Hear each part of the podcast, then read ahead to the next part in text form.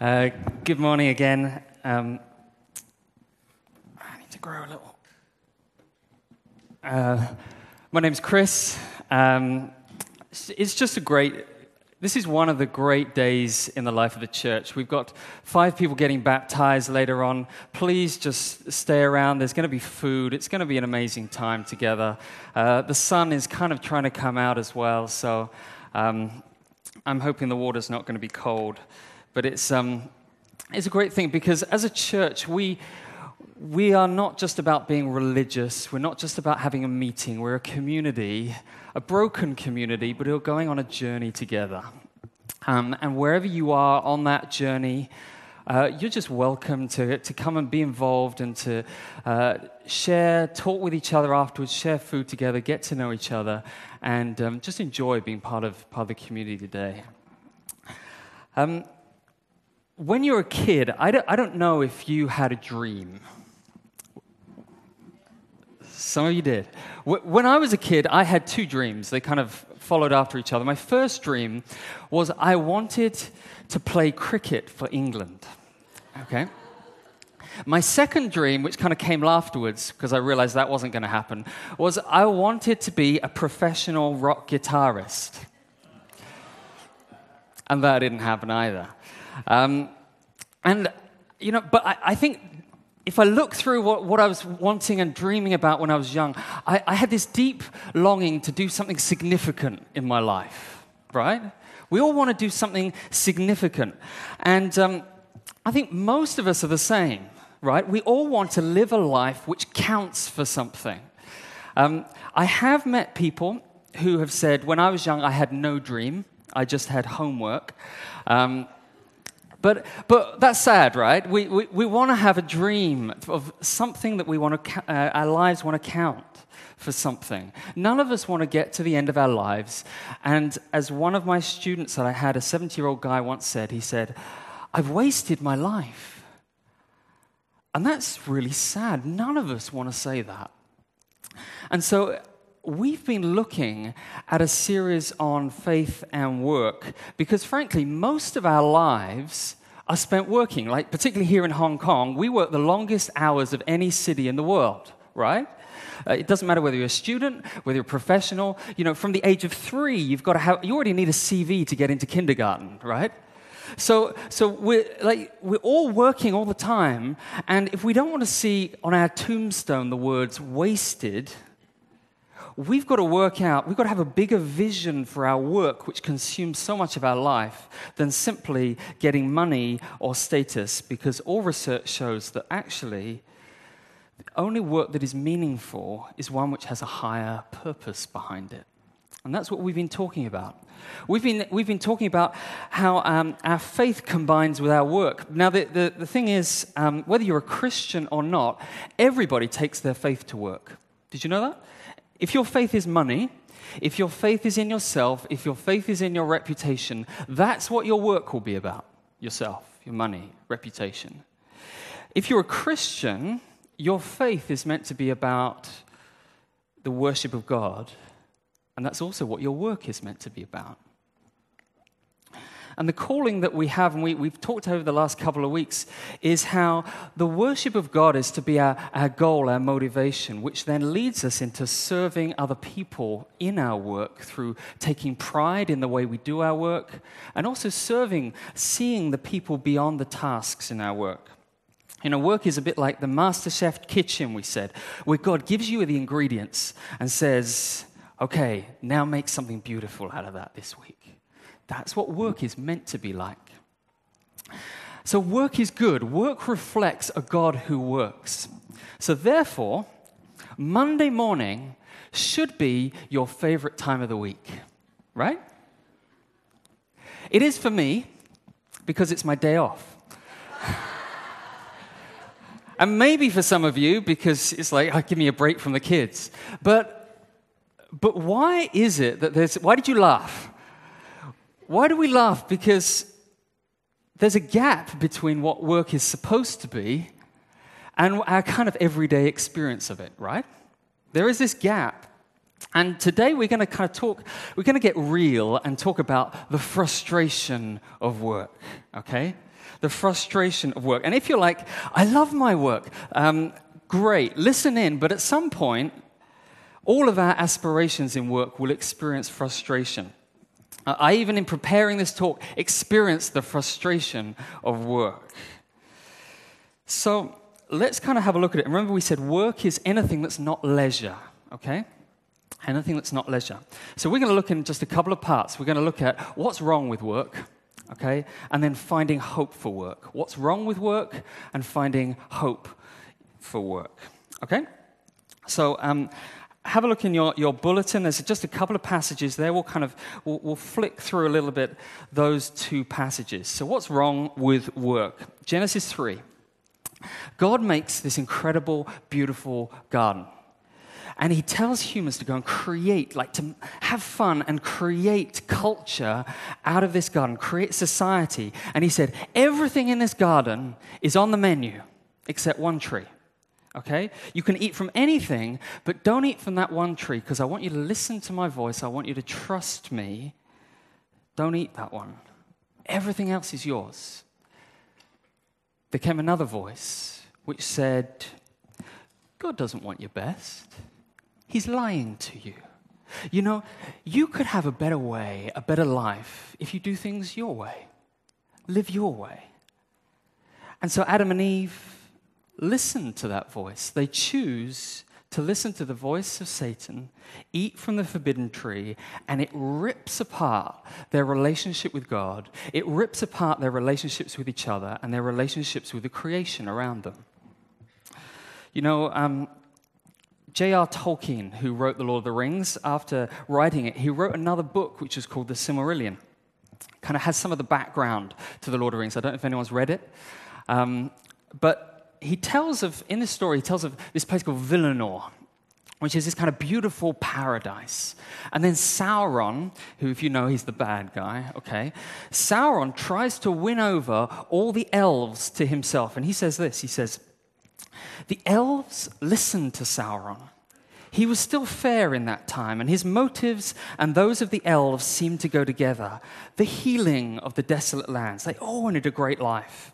Sauron found their weak point in suggesting that helping one another, they could make Western Middle Earth as beautiful as Valinor. It was really a veiled attack on the gods, an incitement to try and make a separate, independent paradise. What he's saying is this he's saying, what happened in the garden was just like that. Sin is, is basically trying to set up a rival kingdom to God and saying, hey, we as humans, we can rely on ourselves to make the perfect world for ourselves, and we don't need God to help us with that. Thank you very much. You see, we want a kind of little vision of heaven on earth. And that's kind of what sin, the Bible calls sin, is. We set ourselves up as God, and God can kind of be on the side. Um, how do we do this? Well, I mean, there's a, an atheist writer called Alain de Botton. He wrote a book, um, very interesting book called Religion for Atheists. Um, and in it, he says this He says, It's the secular whose longing for perfection has grown so intense as to lead them to imagine that paradise might be realized on this earth after just a few more years of financial growth and medical research. We sincerely trust that the combined powers of the IMF, the medical research establishment, Silicon Valley, and democratic politics could together cure all the problems of mankind. We want to make kind of heaven on earth. And, and though we might not just kind of have those big visions, we all have our own little world that we want to have, don't we? You know, a, a way that w- we think life should be and how we can make a difference. You know, if you're young, you may think you can change the world. Um, if you're a little more seasoned, you may be a little bit more cynical, okay? And you may be just thinking about, okay, I just want to create my world for my kids and make my life a little bit happier and my family. Some of us are so lost in the busyness of life that the world that we're trying to create is like, I just hope I meet that deadline. I just hope my test results are good. I just hope I get to level three in that game. And that's our world the perfect world that we're trying to create. But there's a problem. There's a problem. And you run into it in verse 17 in, this, in, in the passage. It says this To Adam, he said, Because you listened to your wife and ate fruit from the tree about which I commanded you, you must not eat from it. Cursed is the ground because of you. Through painful toil, you will eat food from it all the days of your life.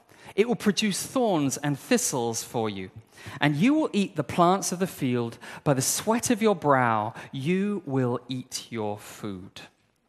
What's he saying? He's saying, Work was good, but now the ground is cursed. Work is cursed. Work is good. It's not a curse, but it's cursed. It's painful. It's hard. It's difficult. You know what I mean? You know, there are thorns and thistles now in work. What once was perfect gardening, pure joy, now is kind of a mix of pleasure and frustration. This world can never fully be the paradise that we want it to be. If you don't believe me, just look in your workplace, right?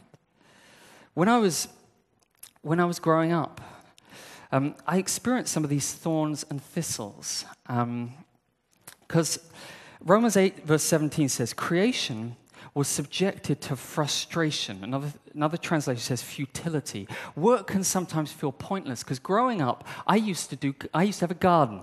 We used to grow vegetables in our garden. And um, my job was to weed the garden. Okay? I know many people in Hong Kong don't have gardens, but I used to weed the garden. And there's something beautiful and satisfying about when you've just cleared everything and it's just nothing there left. It's beautiful, perfect, no more weeds, just vegetables. So I'd go back the next day, I'd come back, and there were these little tiny green shoots growing again, little weeds. I'd be like, oh, and then you go out. But the next time, I was like, okay, I'm going to try and get all the deep roots out. So I'd go deeper, try and get all the roots out. I'd go away, come back the next day, and there was nothing there. And I was like, this is great. And then it rained. And I came back the next day, and triple the number of weeds were there than before. And you know, if you, if you do that again and again, uh, eventually you come to the point of saying, well, what's the point? What's the point of doing it? Right? And that's gardening. But isn't it the same with your garden, maybe your email inbox? You know, you clear it on Friday, come back again Monday, 10,000 emails, right? You know, sometimes work can feel pointless. I, read about this amazing mobile app which has been downloaded over a million times. It's called Don't Get Fired. Has anyone played it? Okay, you can download it afterwards. Okay, uh, let me give you a little kind of um, uh, a little sneak preview. Um, basically, it simulates uh, the struggles of retaining your job in a Korean working environment. Okay?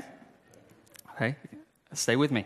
In the game, what you've got to do, you've got to advance at a snail's pace through completely fruitless internship interviews, not knowing why you're not getting the, the, the result you wanted, until finally you get a job and you start right at the bottom okay? And everybody treats you like dirt, and you're doing ridiculous hours for demanding bosses who show you no appreciation at all. And you have to kind of suck up to them just to get more work from them. And, um, and you don't really know what the work's about anyway and who's benefiting. And then afterwards, they give you projects which you've always, almost completed, and then they scrap them because they change their mind. And and then they blame you when your colleagues are not working enough and you're not working enough. And, but if you find that you're working too much, your health score goes down to zero. Okay? And then after battling through all of that, you get fired for working too hard. And that's the game. Go and download it afterwards. Um, and I read one Reddit user who said, um, I don't have to play this game, I'm living it. Um, and the article that I read, it, I mean, its comment was it's all but impossible to fill, fulfill one's ambitions while staying sane and healthy at the same time. In this respect, as pre professional training goes, high school kids could do worse. In other words, every job has some aspects of it where you feel like, what's the point of this? Is this really my life? Work can sometimes feel pointless. And even if you do love your job, and I hope you do, um, Ecclesiastes 2 says, um, I hated all the things that I had toiled for under the sun because I must leave them to the one who comes after me. And who knows whether that person will be wise or foolish?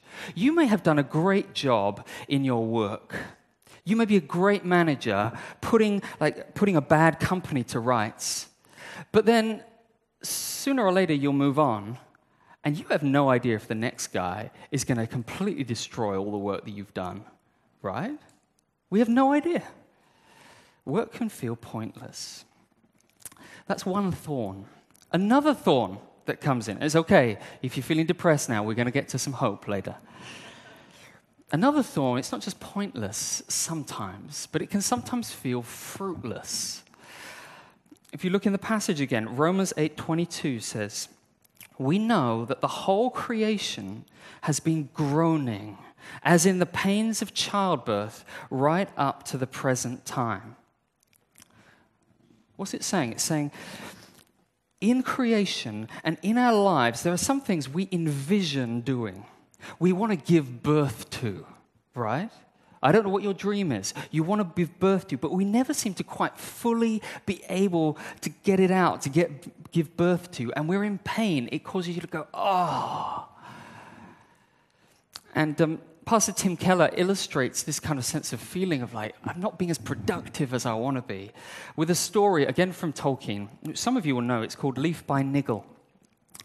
And um, it's a story of this guy who has a vision of a leaf uh, and then a tree, and then a whole country that he wants to paint. And so, what he does, he lays out this huge canvas. He kind of puts it up, has a ladder, because he's going to do this incredible work. Unfortunately, he's better at painting leaves than he is at painting trees. So what he does, he spends, he spends ages trying to perfect this one leaf, just trying to get it right. Every time is just a little thing he's got to work on. And it just takes him longer than he expects. And um, every time he tries to get on with the painting, there's something interrupts him all the time. Maybe it's a sick neighbor's wife he's got to go take to the hospital, and he's a kind person, so he tries to help out. But all the time, just something stops him from getting on with this. And finally, when he gets to nearing his death, he starts weeping and he says, as he realizes, I'm never going to finish all I wanted to do. At his death, the new occupants of his house find the canvas, and in the middle of this huge canvas, all there is is one little leaf that he's done.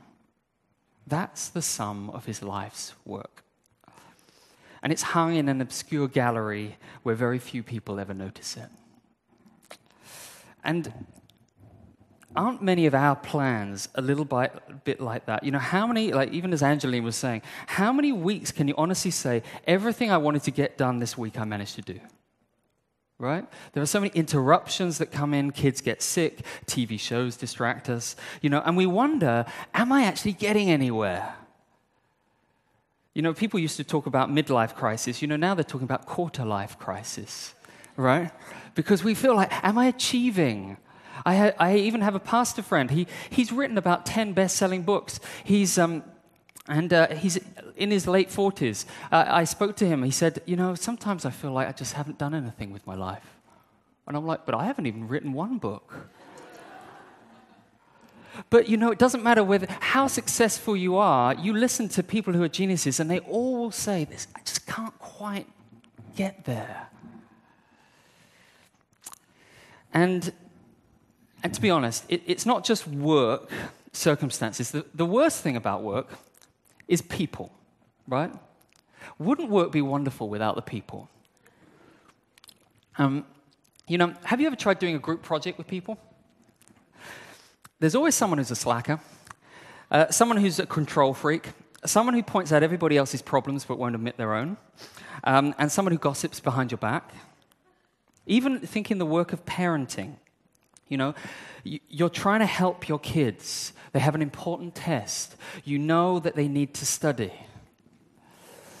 And so you're trying to help them to study, but for some reason, they just don't want to study. They resist, they refuse. And so inside, you're trying to help them. They're not helping themselves. Where do you get to? Do you ever get frustrated? And then in frustration, we often lose our temper and we shout. And then you feel bad about yourself because that's not the kind of parent you wanted to be. And it kind of, the cycle goes on. Because the thorns are not just other people, they're also ourselves, right? They're also ourselves. Sometimes we don't even match up to our own expectations of ourselves. And as I think through, and uh, so many things, like all of these different things, I don't know how often you've said, I'm just so frustrated. Ever said that? Have you said that this week? I've said that this week. Uh, and do you know what that actually means? Frustrated is just a kind of polite way of saying, I'm angry. Right? It is. And Romans is saying to us, you know, we're angry because the world is not the way I want it to be. It's not the way it should be. And the passage in Romans is saying, that's right. It's not the way it should be. That's why we groan. And you're not alone in groaning. You're not alone because the whole of creation groans. God, the Spirit, even groans because it's not the way it should be. Sometimes work can feel pointless, fruitless, frustrating. Now, if there's no God or no other hope beyond this world, then that anger is completely irrational. Okay? It's a bit like shaking your fist at a mountain for getting in the way of blocking the sunset. Okay? It's, it's like that's the way the world is. But we've all got to deal with this. And we have, there are so many great things in our work, but when these frustrations come, how do we deal with them? Some people try to escape you know, self medicating. Do you know that the rate of alcoholism among NGO workers is huge? Did you know that? Because what they have is they start with this dream of trying to make a difference in the world, and then they come up against governments and systems and the people themselves who don't want to help. And where do they go? They turn to alcohol. And some of us here know that same thing. Some of us here are turning to alcohol to help us with that frustration. Others turn to coffee, chocolate, living for the weekend. You know, I've got one friend who works simply to go on holiday. Okay? No sooner has she come back from holiday than she's booking the next holiday uh, because that's why she works. But if you do that, then you're failing to face reality. The problems, the thorns are still going to be there, right? They're still going to be there.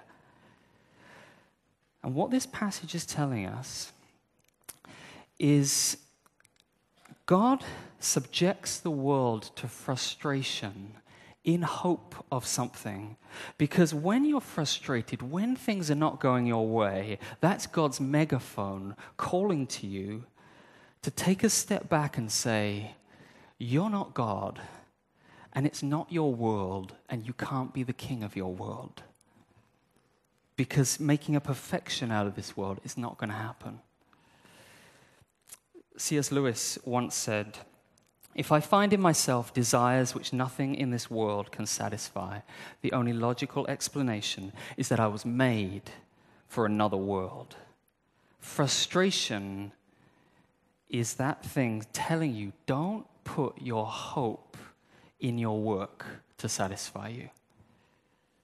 That's like taking an elephant ice skating on a frozen pond. It's not going to hold the weight of your expectations. So you might have a great job. You might have great colleagues and a great boss, great kids, and you feel like, oh, that sounds very depressing today. What does the Bible say? Ecclesiastes 4 says, enjoy what you've got. Enjoy what you've got. It's not all bad. There is fruit in the garden, there is beauty. Enjoy it. It's a gift of grace. Okay, so don't go away thinking, oh, life's terrible. No, there's a gift of grace. Take pleasure in your work. But realize that sooner or later, you're going to experience the thorns, right? You're going to experience the thorns.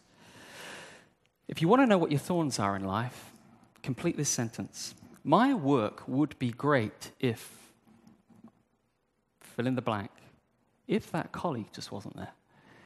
If I finally managed to finish that project if, fill in the blank. That's your thorn. So that's really the problem. That's what's wrong with work. It's fruitless, it's pointless sometimes. There are thorns which get in the way of us really enjoying it. But now, how do we deal with it to find meaning and meaningful work in this? You need hope, okay? You need hope. So here's the second thing finding hope for your work. You know, even writing this sermon, many of us will have forgotten it by lunchtime. So why would you bother persevering to do it? Verse 20 says, For the creation was subjected to frustration, not by its own choice, but by the will of the one who subjected it, in hope that the creation itself will be liberated from its bondage to decay and brought into the freedom and glory of the children of God. You see, every thorn you face is an opportunity for you to find hope in God's work, not your work because there is hope which lies outside of this frustrating world. It's, it's a glory where there will be a freedom to work without pain. There will be companies which truly function and don't have employees which take sick leave just at deadline time. There will be a place with no thorns, no thistles. It's a paradise where God dwells supremely in his glory and beauty, and he's going to put the world to rights. Work will be satisfying. You will look forward to going to work on Monday morning. And those deep aspirations, those longings to be significant in our lives, God says, I am going to fulfill those. I will fulfill those. You see, Viktor Frankl, who was a, a Jewish survivor of concentration camp, he said, Life is never made unbearable by circumstances but only by lack of meaning and purpose. You see, when you see that God is working a bigger plan, like Angeline said, there is an eternal plan. There is something which is so much greater than just the little moments of frustration that we go through. That He is giving, bringing you into a paradise, and He says He's going to work it all for good. He's going to turn everything around, He's going to redeem it. When you see that that is not wasted, no thorn is wasted, then it gives you power to wait patiently and to persevere, which is what it says in verse 25 to hold on to Him and His work. Because you see, in that story that Tolkien told when Niggle dies, he's put on a train to the heavenly country. And just as he's nearing the station, out of the corner of his eye, he sees a tree finished. And he runs out. And that's the tree. There's his tree, complete, full. It, the wind is blowing through it just as he'd imagined it would be. But he'd never been able to get there. You see, his dream hadn't died because there is a heavenly city where NGO workers who want to see healing and justice will see healing and justice. Where whatever the deepest aspirations and frustrations and things you're longing for, whether it's your family, whether it's a project, God will work through and you will see there will be a birth. There will be a birth. And God will be the one who does it. That's what he's saying. There will be a freedom and a glory of the children of God. Someone once said, with hope comes inevitable letdown. Therefore, one will stop being so angry when one stops being so hopeful. Just assume that life is going to be pretty crap and you won't be disappointed. But the Christian message says no. The Christian message says be hopeful, not in now, Put your hope in God and what He's working out because His plans are for good. That means you can work with your ambitions, with whatever you're wanting to do right now, with purpose, knowing that it's not wasted, no matter how frustrated you feel at times. It is not wasted. You will see the fruit one day. And that gives you strength to persevere. It's not pointless, it's not fruitless. I don't know if you're a perfectionist, but hope frees you from being a perfectionist now. You know, because what perfectionists, uh, they take doing something well to an extreme. You see, we look for the perfect job, we look for the perfect strategy, the perfect technique to make your family right. Perfectionism is about trying to control your world to make it like a little heaven on earth. Do you know that? That's what perfectionism is. And what you're doing, you've crossed the line from doing work well to trying to be God. Okay? Now, trying to be God is a pretty stressful job description. And if you're a perfectionist, you'll know that your stress levels get high at certain moments, right? Because much of my frustration with other people comes from the fact that they're not living up to my expectations of how the world should be. Right? But I'm not God, and it's not my world. And He's going to fix the world. It's not for me to fix the world. So I can leave that job to Him and get on and work well. Some of us here remember, you need to remember this hope because you feel like the monotony of work. You feel lost in your work. You feel frustrated where you are in your career. Some of you need to remember there is a tree that is coming. Some of you love your work too much. You put your hope all in your work. And it's not just you who feel the thorns, your family and other people feel the thorns of the choices that you're making. You know, I can be so concentrated on my work that I make other people feel like they're an interruption, right? Even those closest to me. And you know, when it gets like that, people, you know, I begin to lash out, begin to say things that I shouldn't because they're frustrating me. You're stopping me from doing my work. And I've stopped seeing people. That's a lot of what workplace demands and abuse is about, trying to use people to make your world work the way you want it to, right? And we've stopped loving people and we've become a thorn. And your frustration, I don't know what your frustration has been this week, but your frustration and anger, if you've had that this week, that's probably because you're trying to be God.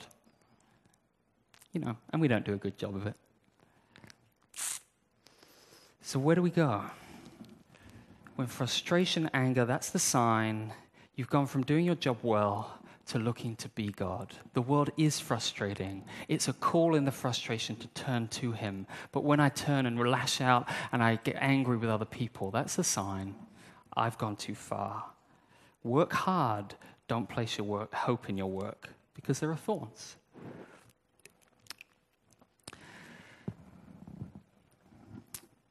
So, what do we do? We need to surrender. The Bible calls us, whether you're a Christian or not, to surrender your hopes in your work to Him and allow Him to take your dreams and ambitions. And you just get on and work to His praise and glory. Verse 32 says this If God is for us, who can be against us? He who did not spare his own son, but gave him up for us all, how will he not along with him graciously give us all things? You see, the reason why you can say, God, I can leave it to you to fix the world is because God has seen the thorns and the thistles in your life. He knows the frustrations that you go through. You know, there are things which stand against us, things of accusing us not of doing a good job, not being where we should be. Whatever the thorns are for you, I just a few weeks ago, there were a couple of instances where I was feeling frustrated and overwhelmed with a particular task that I had to do. And I felt only I could do it. Only I could do it. And then a friend came along and said to me, Hey, Chris, it's okay. I'll handle that. I'll deal with that. You leave it to me. Do you know what that was like? It was like light came into my world. It's like freedom. Oh, you mean I don't have to do it? The Bible says if you're a Christian, if you're not a Christian, you've got to let go of trying to fix the world because God has already come down and He's worked for us. He's done that task of being able to fix the world we could never do. On the cross, He's the only one who said, It is finished. He's finished His work. He's done it. On the cross, Jesus had thorns put into his head in a crown. The thorns that you and I face on a daily basis, he took them. And he offers a great exchange. He says, give me your frustrations. Give me your thorns. Give me whatever is getting you down right at this moment. Give it to me. Your selfishness, your anger, whatever it is, and I can provide rest for your soul in the midst of the difficulties. Because you don't have to fix the world, because that's my job. I'll do it for you. You see, there's true rest if you come to Christ and He's saying to you, Will you come? Will you come? Will you come? Rest from trying to fix your world. Rest from trying to create everything perfectly. Rest from the stress of trying to be God of your universe. Surrender to me. You can trust me. Because if I have overcome the greatest thorn, which is death itself, if I can do that, don't you think I'm big enough to handle the thorns in your own life? Come to me and find rest for your soul. No matter what the frustrations in your work are, there is hope that He's going to make it all new. He's going to use it. But right now, He is here for you. He knows you, He hears you. Come to Him. Let's pray.